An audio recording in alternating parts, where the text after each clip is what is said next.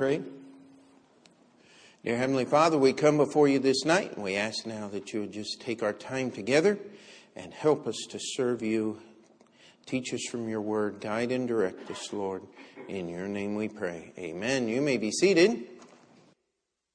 Amen. And it's good to have Zuma back with us. It's been a long time, and not to embarrass her in any way, but just praise the Lord. She's able to be with us tonight. And uh, we've been praying a long time that you would get healed and get back here. And so we praise the Lord. I'm sure none of us are more happy than Doug is. Amen. And so we praise the Lord that she is with us tonight. And uh, don't mob her on the way out, all right?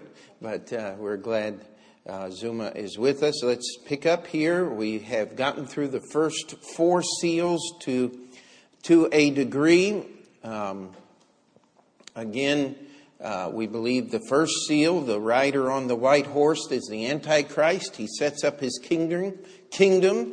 He conquers in a way that is brand new to the history of mankind. He conquers through peace, and um, of course, that has been the byword of the communists since 1918.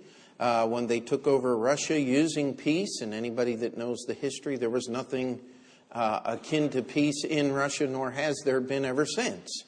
Uh, uh, the, uh, uh, the, call, the cry of peace is one that the United Nations uses, has used ever since its inception in 1948. Study the history of the United Nations if you want a study in uh, gore and horror and murder and pillage and abomination. That is the history of the United Nations. But what they're doing is they're setting up the paradigm. They're setting up the process that will happen. And of course, we have all kinds of different warfare today that no actual weapons are used. You have cyber warfare where computers can be used as weapons. You have uh, all kinds of things uh, that are done, propaganda, and all of this, and the Antichrist will use those to great effect, but he's going to bring a semblance of peace. The book of Daniel tells us he'll sign the treaty, he will make an agreement with uh, Israel for peace, but then the second seal is going to sound and they're going to take peace from the earth. One of the results of war is often famine. Then we have the fourth horse, which is death and hell riding on this horse. And the idea of the horsemen are the fact that they're going to range uh, or ride throughout the earth. And uh, this is not going to be uh, uh a local event, these are going to be worldwide events. And we come down to verse 9 where we'll pick up tonight. And it says, When he had opened the fifth seal, I saw under the altar the souls of them, excuse me, the souls of them that were slain for the word of God and for the testimony which they held. And they cried with a loud voice, saying, How long, O Lord, holy and true, dost thou not judge and avenge our blood on them that dwell on the earth? And white robes were given unto every one of them, and it was said unto them that they should rest yet for a little season, until their fellow servants also and their brethren that should be killed as they were should be fulfilled. And I beheld when he had opened, oops, yeah, when I beheld when he had opened the sixth seal, and lo, there was a great earthquake and the sun became black as sackcloth of hair, and the moon became as blood, and the stars of heaven fell unto the earth, even as a fig tree casteth her untimely figs, when she is shaken of a mighty wind. And the heaven departed as a scroll when it is rolled together, and every mountain and island were moved out of their place. And the kings of the earth, and the great men, and the rich men, and the chief captains, and the mighty men, and every bondman, and every freeman, hid themselves in dens and in rocks of the mountains, and said to the mountains and rocks, Fall on us, and hide us from the face of him that sitteth on the throne, and from the wrath of the Lamb. For the great day of his wrath is come, and who shall be able to stand? Now, these are the fifth and sixth of the seven seals, and I did correct last week's uh, typo that said the second of the seven seals on all three, on seals three, four, three, and four. But um, the fifth seal is opened. Now, one thing to notice no more beast. How many beasts were there? Well, there were four. They cried out on the first four seals, Come and see. Now, John is not told to come and see, but immediately he sees what God wants him to see. He sees the souls. Now, on earth, we do not see souls. Uh, scientists have tried to measure. Uh, they have put people who were dying on all kinds of super sensitive scales that weigh microns of uh, uh, micrograms of weight and tried to see if anything happened when a person actually died and all kinds of testing. How would you like to be one of the guinea pigs? You're going to die, so we're going to lay you on this scale and we're going to weigh you when you die to see if you had a soul. And, and of course, the soul is what we call uh, incorporeal. It is without weight. It is invisible. You cannot see it on earth. John saw them in heaven. Now, I want you to stop, and we're just going to try to piece together a few things tonight. When Jesus died on the cross, it said that many that slept came out of their graves and appeared unto many in Jerusalem. How many remember that verse? That is a resurrection. Did every Old Testament saint resurrect when Jesus died on the cross? We don't know. The Bible is fairly silent on that. That's the only reference in all of Scripture to that event. But we need to bring it into focus because it's part of what is being spoken about here. We have then the event that we call the rapture where we which are alive and where the, we shall not prevent them which are asleep. For the, the Bible tells us that the trumpet is going to sound, chapter 4 and verse 1. I heard a voice as if were of a trumpet saying, Come up hither. Those that are dead are going to be resurrected. Those that are alive on earth are going to be changed. The Bible tells us that this is part of the first resurrection. And so the church is taken out of the earth. We are resurrected in our glorified bodies, so shall we ever be with the Lord. And the first thing that John sees when this fifth seal is open is he sees the souls of those, and as we read through here, we find out that they were slain for the word of God and for the testimony which they held. Now, the Bible tells us here, just, just something to be interested in, is war. There was going to be many people dying, right? famine, people were going to die. The last horse was given uh, control over one fourth of the world's population. And here is the, the methods that he, the, these two riders were to use. They were to use sword, hunger, death, and with the beast of the earth. So these people here that are that uh, John is seeing are not part of the war.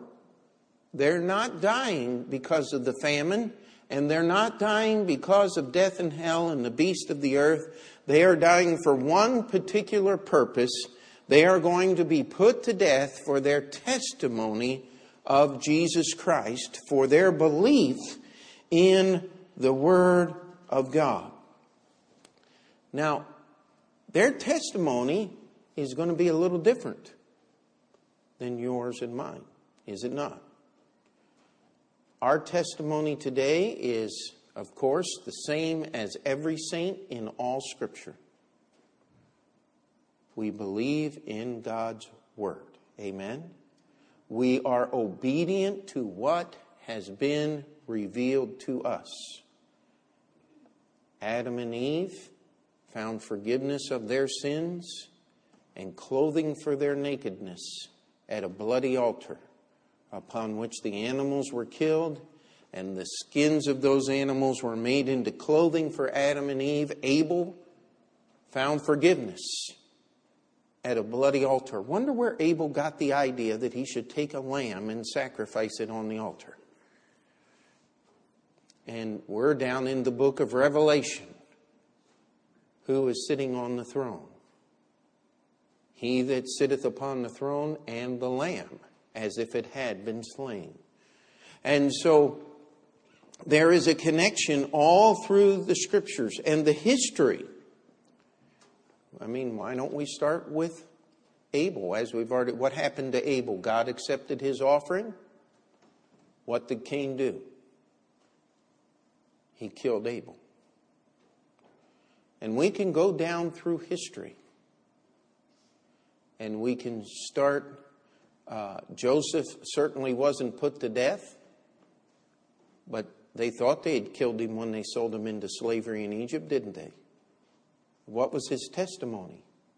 He loved God and he brought his brothers evil report. Now, I've heard preachers preach Joseph was a tattletale and Joseph was had, had it in for his brothers and all of this stuff, and I don't believe that was true. I, I get a little tired of this. I'm not going to rat out my friends. Well, if your friends weren't drug dealers, you wouldn't have anything to rat on now, would you? If your friends weren't doing wrong, what would you have to tell on them? Now, let's be honest here. Joseph was persecuted because he was trying to do right. And he had a little indignation of his brothers who scoffed at what was right which was why he was persecuted. And it's the same thing down through the Middle Ages. We had the Roman Empire, we had all of these things before. We can go into the Middle Ages. It's interesting in the Middle Ages where the Roman Empire took off, uh, left off in the killing of Christians. When Constantine, quote unquote, became a Christian, it wasn't long before the Christian Romans were persecuting the true believers and all through the Middle Ages, the descendants of those Christianized Romans, Orthodox, Catholic, came down persecuting, killing, and trying to destroy faith in this book called the Bible. By the way, the Protestants and Catholics fought wars with each other over who would have the right to kill everybody that didn't believe in their religion. I mean, that's, that's what they were fighting for. They were banished from England if you were a nonconformist, if you didn't use the, the, um, the prayer, the book of prayers that was approved by the king. How would you like to go to jail for praying your own prayer? Or being put to death for reciting the Lord's Prayer in the English tongue. These were capital crimes in England in the 1500s. Guess what? It's coming back. And during this tribulation period here, we are going to have a desire to unite all religion, all political and every uh, thought and intent of the heart under the domination of this man the Bible calls the Antichrist or the beast. You say, well, why is he called the beast? Well, it's because as a man, he is going to have more power and more authority than any other man in history. He will literally rule the world, the Bible tells us. Now, these souls have been killed. One guy, I, I was reading after one fellow, and he said, They're killed by the first horseman, the one who goes out and conquers by peace. And we would uh, tend to agree with that if the rider of the first horse is the Antichrist, and it certainly seems to point in that direction, then he would be the one who kills these people or orders their death, trying to consolidate his power and bring all the the world uh, together under one religion, and we know that that's not going to completely happen as we get through the book of Revelation until after the mid part of the tribulation. And, and we'll get to that when we get to the sixth seal. So we have a number. It doesn't tell us how many people are here. If we go down to the, ver- uh, to the end of chapter 7, I'm not sure how far we're going to get tonight. But uh, if we look here in verse 4, we have 144,000. We'll talk about them. We get to verse 9. It says, After this I beheld, and lo, a great multitude, which no man could number, of all nations and kindreds and people and tongues, stood before the throne and before the Lamb, clothed with white robes and palms in their hands. And we get down here to. Uh, uh, verse 13, it says, And one of the elders answered, saying unto me, What are these which are arrayed in white robes, and whence came they? And I said unto them, Sir, thou knowest. And he said to me, These are they which came out of great tribulation, and have washed their robes and made them white in the blood of the Lamb. And so we have part of the people who are going to profess faith in Jesus Christ. And, and by the way, I do not have uh, great hope. I remember a preacher years ago came out with rapture frames. And uh, how many of you remember the old fire extinguisher in case of fire, break glass? And it had a little picture frame, and it said, in case of rapture, break glass on there. And there was a video in there. And you were to take that video cassette now, how many of you have working VCRs at home?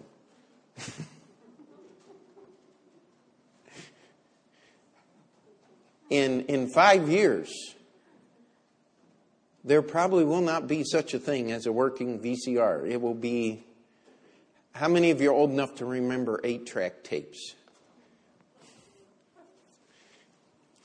Uh, one of the anomalies of history, very short lived I remember my uncle had one. He now he turns 90 in June, and uh, he had one of those things and was talking about how it was the greatest thing in the world until the cassette tape came out.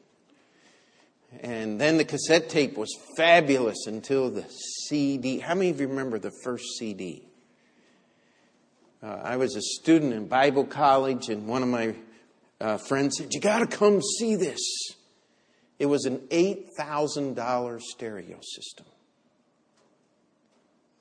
I want to challenge you, you can get the exact same thing with a $20 CD player and a nice pair of headphones. Uh, and it wouldn't sound any better than an $8,000 system did. Uh, I don't put a lot of stock in leaving tracts around for your unsaved family to read during the tribulation period they're going to have a lot more to do. And the Bible tells us our focus must be upon getting the gospel to those who will listen now.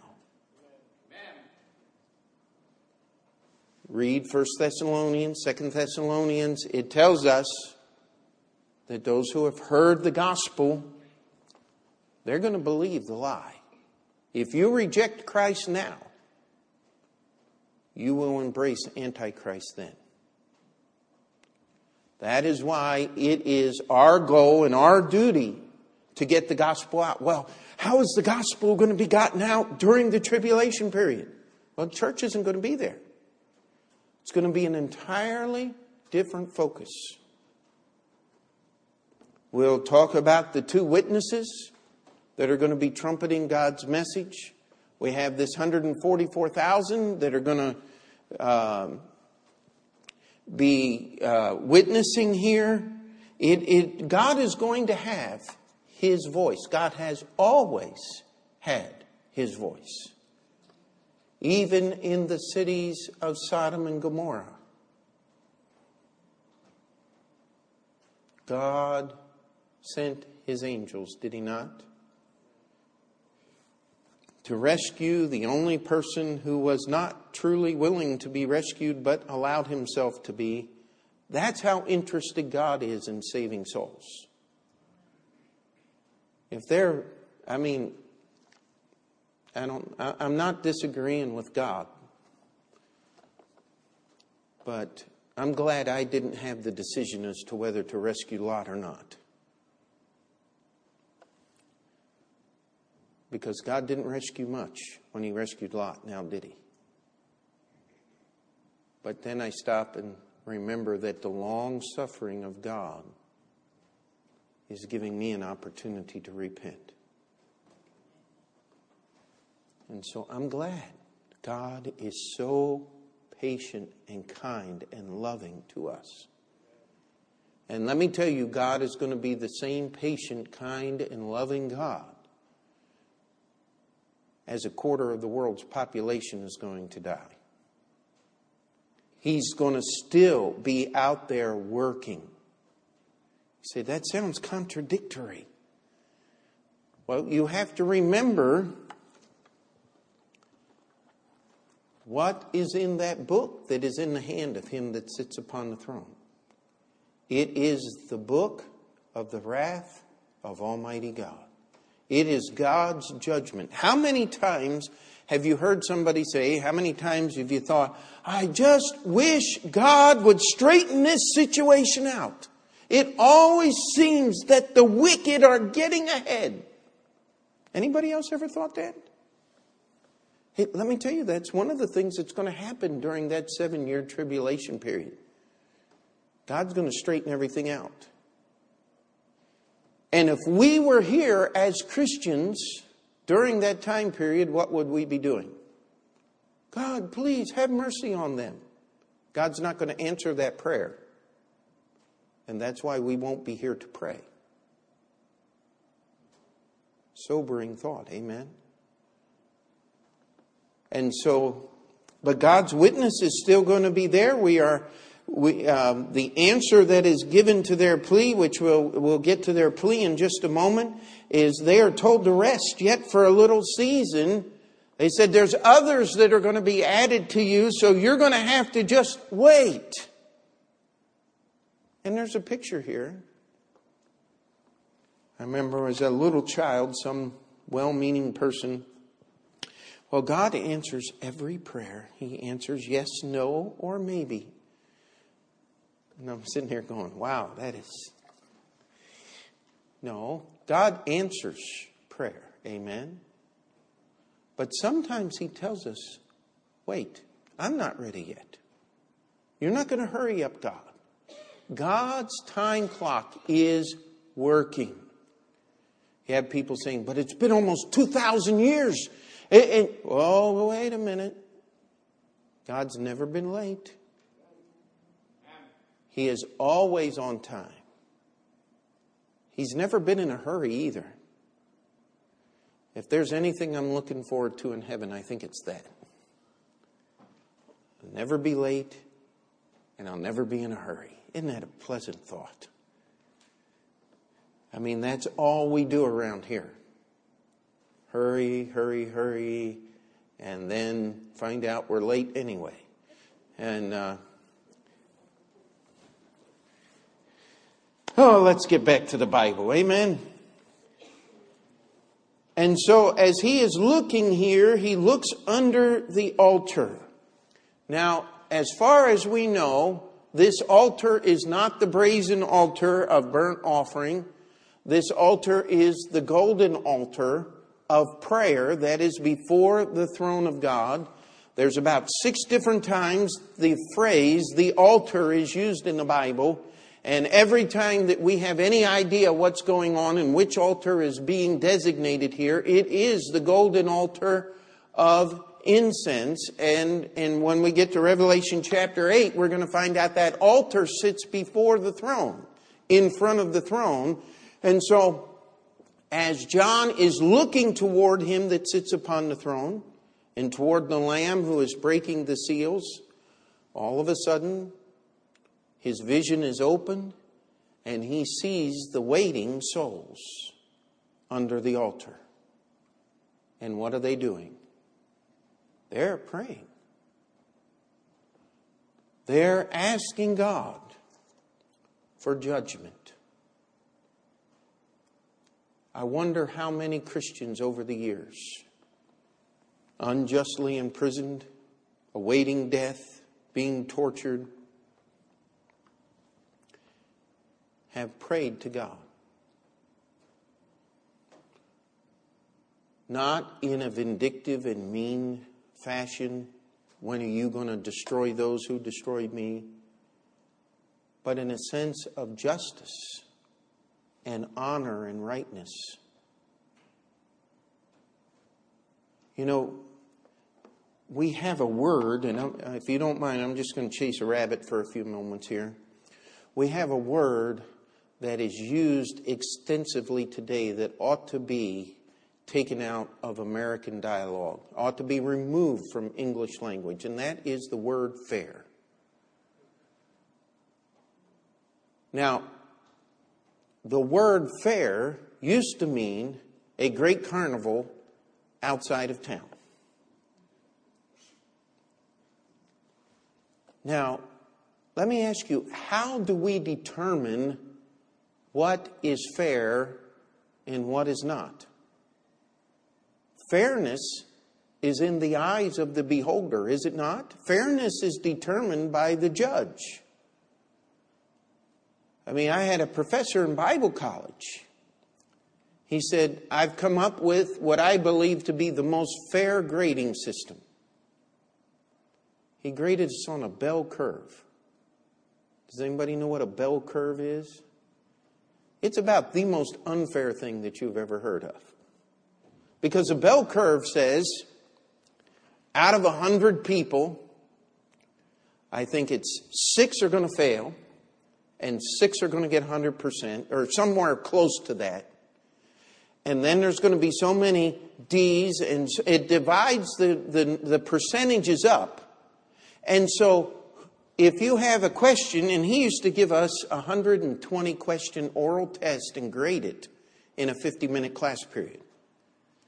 So, I mean, he's just firing questions. Boom, boom, boom. I mean, every 15 to 20 seconds, you had to record an answer on your paper.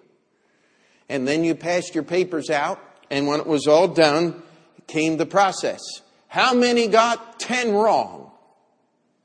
And 15 hands would go up. Oh, that's too many. How many got five wrong? And there's always three or four, uh, we affectionately called them jerks, who broke the curve.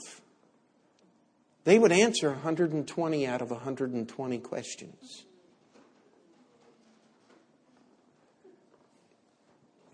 I was not one of those.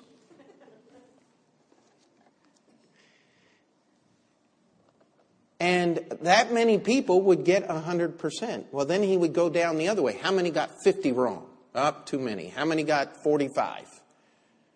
I mean, that's a failing grade almost on a test like that. And he would give them, uh, once he got the number, he, he would give everybody down below. And then if you got 20 wrong, you were still a C plus or a B minus. And it used to just ah, dig the fire out of me because if it was a normal test and every question had the same weight, I would have gotten an A on every test. But I never got an A in his class because we had three or four guys that would stay up all night just so they could bust the curve. And uh, was that fair? No. But why was it done? In the issue of fairness. We have a society who wants things to be fair. Let me ask you, what is fair? You know what? You know what fair really is? It is when we move everyone to the lowest common denominator. That, that is how you have to determine fair. Because you can't take everyone and raise them to the highest common denominator. That's not possible. Now, we got to get rid of this word fair. The word that ought to be used is the word equity, where people are treated equal. But that equality has to be based on a lot of things. I was just checking the news and I saw this thing about, well, the rich are getting richer and the poor are getting poorer. And we got to even that. Well, their answer is tax the rich. Well, how many remember what happens when minimum wage goes up? Peter remembers, don't you?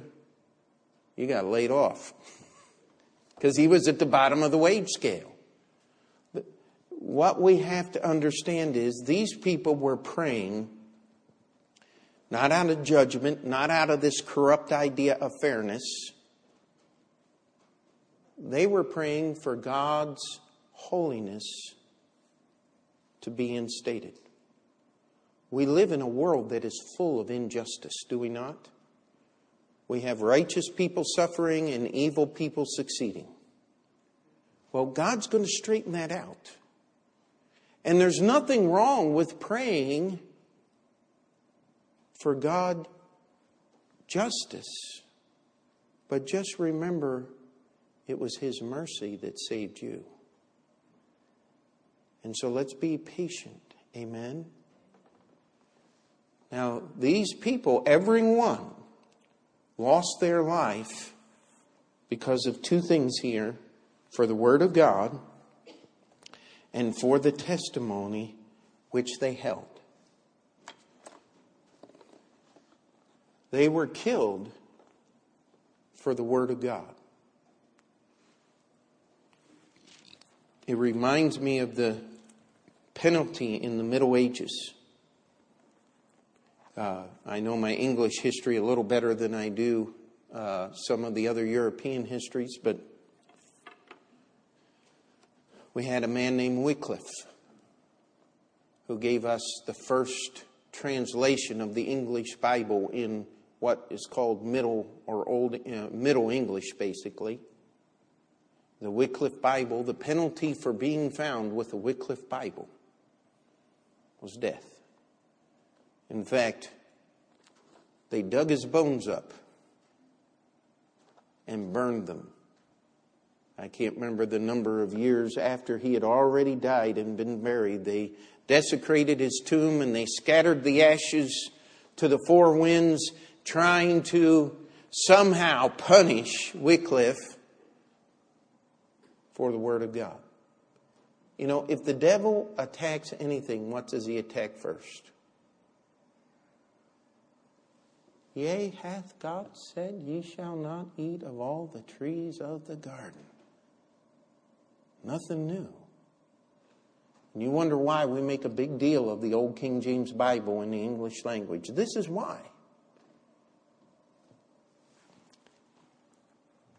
They're going to be put to death for the Word of God, for being obedient to the Word of God. They're going to be put to death for the testimony which they held. Now, we could spend the whole night just on that one phrase there. But there are many references all through the Bible, and I'm sorry ran out of time to put them into our uh, outline tonight. but it says the son's going to betray the father, the daughter's going to betray the mother. It says a man's enemies are going to be they of his own household. In the Middle Ages, many people were accused to the court of the Inquisition,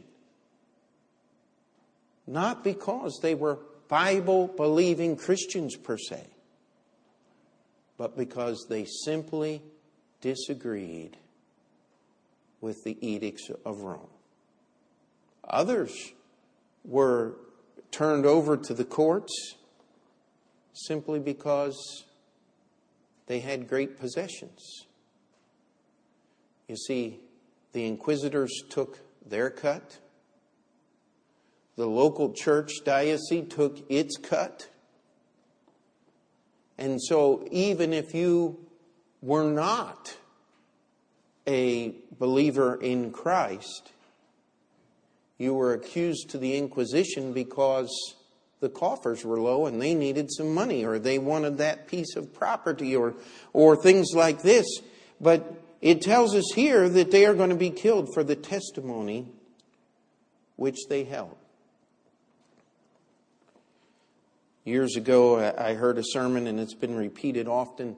If you were put on trial for being a Christian, would there be enough evidence to convict you?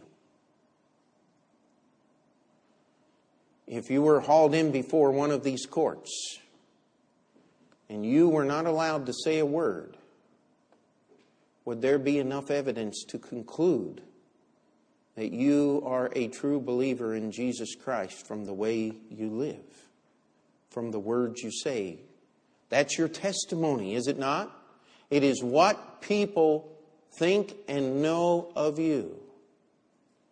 Now, I know that person went to church, but I also know what they did on Monday, Tuesday, Wednesday, especially Saturday. They needed to go to church on Sunday.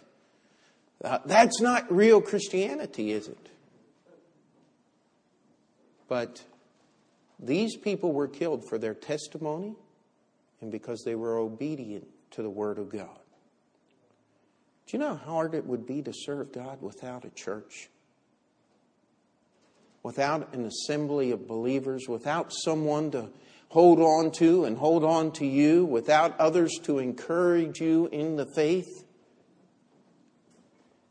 This is what is going to happen. And John is given a vision, and, and I, I love verse 11. It says, And white robes were given unto every one of them. And it was said unto them that they should rest yet a little season until their fellow servants also and their brethren that should be killed as they were should be fulfilled. And so as we see here, John is able to, you have to realize, seal number six, these people were already killed. It's not that we just have the Antichrist going to conquer, and then come the wars, and then comes the famine, and then comes death and hell, and then comes. No, these things are overlapping. The saints that have been killed were already killed more than likely by the first guy setting up his kingdom, eliminating those that are standing in his way. Of course, we have many others that are dying for many other reasons. And then we come here to the sixth seal. And I beheld when he had opened the sixth seal, and lo, there was a great earthquake and the sun became black as sackcloth of hair, and the moon became as blood. And the stars of heaven fell unto the earth, even as a fig tree casteth her untimely figs when she is shaken of a mighty wind. And the heaven departed as a scroll when it is rolled together, and every mountain and island were moved out of their places. Now, this earthquake that is being described here is unlike any in history. And it's absolutely interesting. And, and we're not trying to uh, read into the scripture, but Uh, I remember reading one commentator, and he said, Well, this earthquake certainly can't be a literal earthquake. It must be uh, a, a breaking of the system of authority on earth. And that's what we call an allegorical interpretation. Now, does that mean that governments aren't going to be broken and authorities not going to be changed in all of this? We are approaching the midpoint of the tribulation here when we get to seal number seven. As far as we understand, this is the, the separation between the first period of 1260 days and the second period. The, the seventh seal begins in chapter 8, and chapter 7 is this little insert that is put in there that, Lord willing, we'll get to uh, uh, next Thursday night. But how many of you have heard NASA talking about the possibility of asteroids hitting the Earth? And what would happen? In fact, how many of you know that an asteroid hit the Earth 20 million years ago and killed all the dinosaurs? Have, have any of you heard about what they've described there? How that it changed the entire atmosphere of the earth and so much dust was put into the atmosphere from the impact of the meteor that it, uh, that it changed the temporal zone of earth and made the uh, planet much cooler and all of the dinosaurs died because they couldn't get enough food to eat and the ice age came in and of course, we know where the ice age came in and why all the dinosaurs died and all the vegetation disappeared, and it's Genesis chapter 6, this little thing called Noah's flood. Didn't need an asteroid. But it does talk about the stars of heaven falling to the earth as a tree cast as if it, a fig tree. Uh, and of course, you don't need to go far where we live to see fig trees now, do you? Uh, they're all over Astoria and you get a big windstorm come in, and it'll blow them, blow the figs right off the tree. What do you get? No figs. Uh, it talks about the sun being made black as sackcloth of hair. Now, it's talking about sackcloth that is made from black sheep. It is just uh, uh, as black as can be, why would the moon become as blood? Well, where does the light of the sun, I mean, the light of the moon, come from? It's reflected from the sun, is it not? If we had an earthquake like this, what's going to happen? The atmosphere is going to be filled with dust even a large forest fire will black out the sun for days. Uh, how many of you remember this would have been, wow, what year would this have been? I'm, I'm not even remembering. It was 1970 something. We got, in, in Maryland, where I was a student at the time, we got a white snowstorm on a hot spring day. It was ash from St. Helens had been carried in the atmosphere and rained down on the east coast of the United States. There are places in Africa where they have red dust storms, where the dust is picked up and carried hundreds of miles, sometimes halfway across the ocean until it's just dumped wherever it happens to be. Imagine what would happen and by the way, would not an atomic war look like stars falling from the heaven and cause a great earthquake? And they talk about the solar winters where the sun would be blocked out and the temperature on earth would drop maybe even 100 degrees as the cloud passed between the sun and the earth, and the moon would give a uh, strange color because of the dust and the things in the atmosphere that are now blocking your sight of the sun. I mean, there are half a dozen scenarios that we could give. What would happen to New York City if we had seven point whatever on the Richter scale hit New York City. You'd have to call in the cosmic dustpan, sweep the place up, and whoever was living would have to move out. There'd be no way to rebuild this city.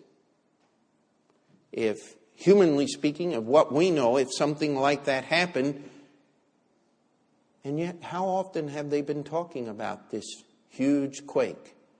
I mean, I've been waiting for California to fall off into the ocean for years. Never has happened. I wonder if it will happen here. They say that it will. They say there's a fault line running right under New York City. How many of you knew that? How many of you felt the quake of 2011 that they think was the crust of the earth rebounding from the impact of the fall of the Twin Towers a month earlier? I remember getting woke up. It was the loudest sound I have ever heard. How many of you are in Astoria, 20, October of 2011? Uh, it sounded, I mean, it was just the, the loudest bang, boom. It sounded like a jet airplane breaking the sound barrier, only it was. And woke up the next morning, it was a point, it was a 2.0 earthquake right here in Astoria. We had the epicenter right here. Um, by the way, the islands wouldn't have to move very far to be moved, now would they? We're not talking about them sliding hundreds of miles. We're just talking about if they moved a quarter of an inch, there wouldn't be a building standing. This is what is being talked about. And by the way, let's just take the last few minutes we have. Look at the response here.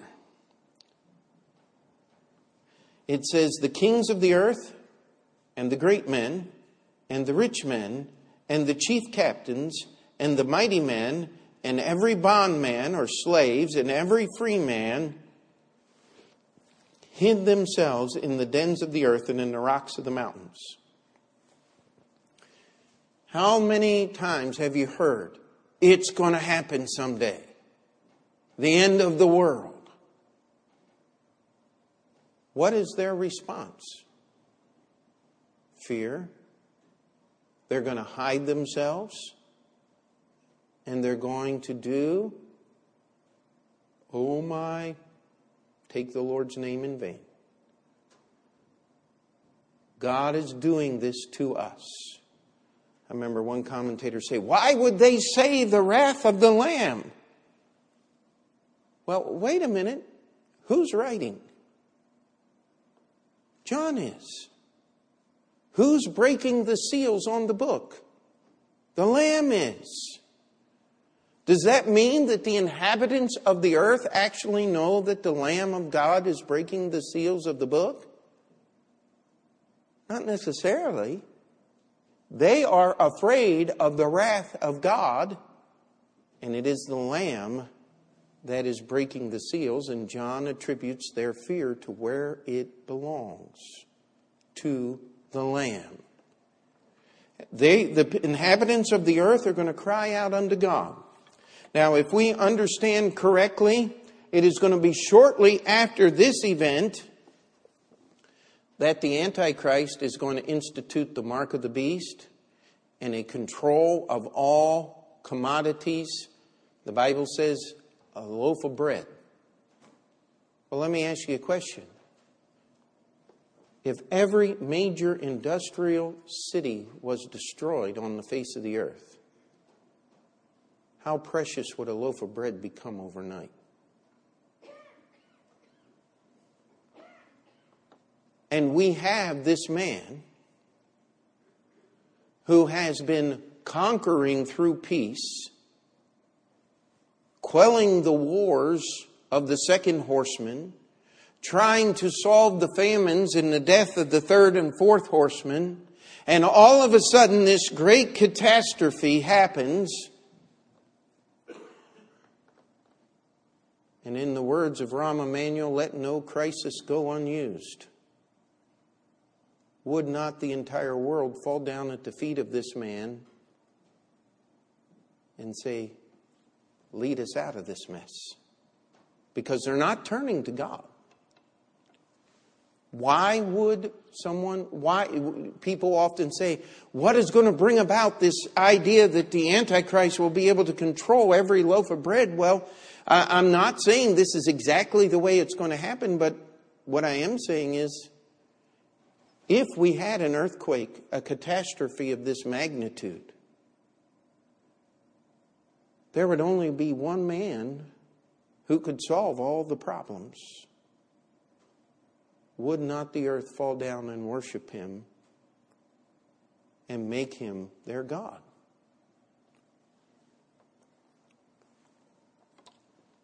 We are coming up to that point.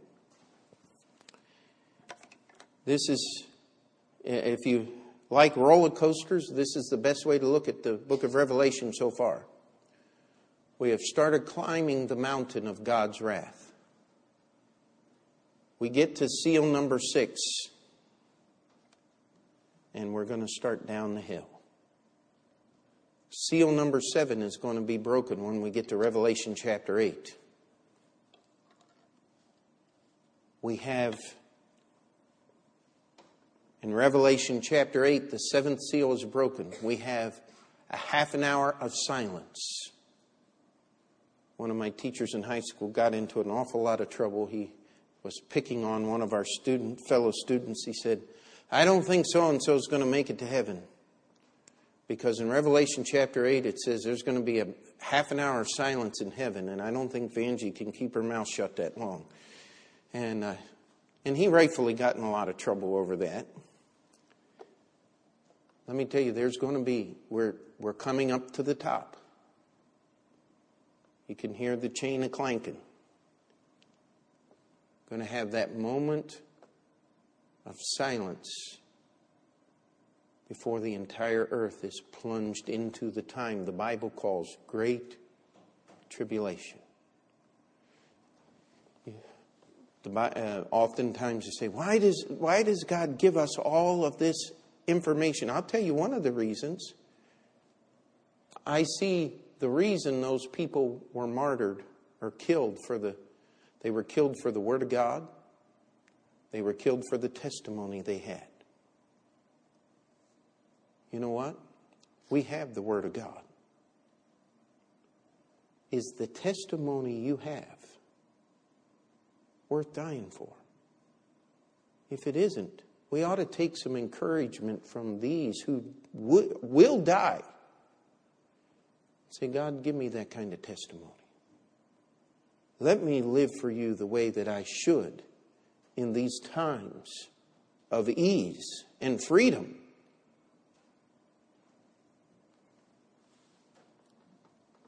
We ought to pray for justice and God's holiness and for God to straighten things out. But we need to remember we need to get the gospel to everyone we can because God's judgment is coming. And when it comes, when it comes, nobody's going to be left out. Did you read the list? Kings, captains, mighty men, bondmen, every free man. Uh, if you're not listed in one of those groups, and by the way, it's not only talking about men, it's talking about mankind. Uh, everyone, every living human being comes under one of those categories. No one is going to be accepted. And they're going to be afraid of the wrath of God. But one of the prevalent themes that we're going to see through the book of Revelation over and over again is even though they know that it is the wrath of Almighty God Himself,